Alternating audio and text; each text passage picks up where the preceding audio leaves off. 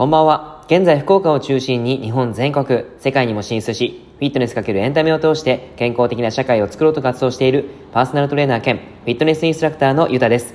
今日も元気に体の勉強していきましょう。さて今日は鼻は高度な加湿空気清浄機、鼻の役割とお手入れという内容をお話ししていこうと思います。昨日とは打って変わって鼻のお話をしていきます。実は僕はもともと鼻炎を持っていて鼻詰まりがひどい時はひどいんですね。まあ、それでも小さい頃よりは良くなったんですけども最近でも埃にどうしても弱いです。同じく鼻炎を持っている方には分かってもらえるかなって思うんですけども詰まった時の呼吸の苦しさっていうのは本当に鼻を塞がれているんじゃないかって思うぐらいです。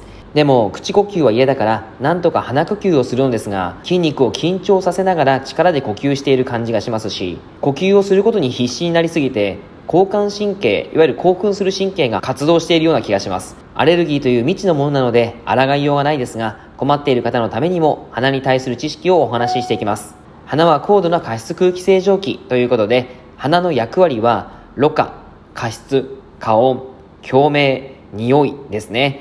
まず一つ目のろ過ですが鼻には鼻毛があります。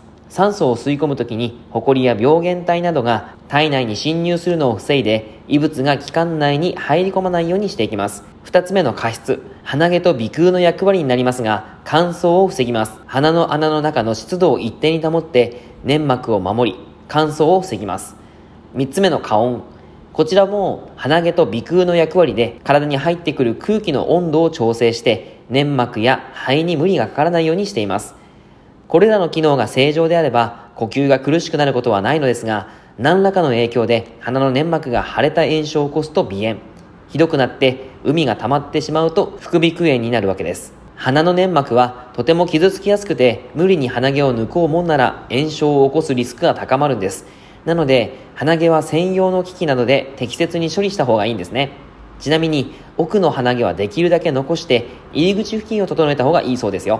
お手入れすることで清潔感はアップしますから好感が持たれます。特に男性。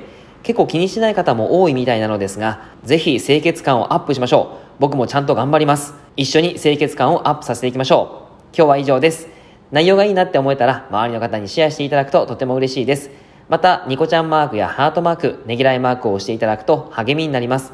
今日もラジオを聴いてくださってありがとうございました。では良い夜を。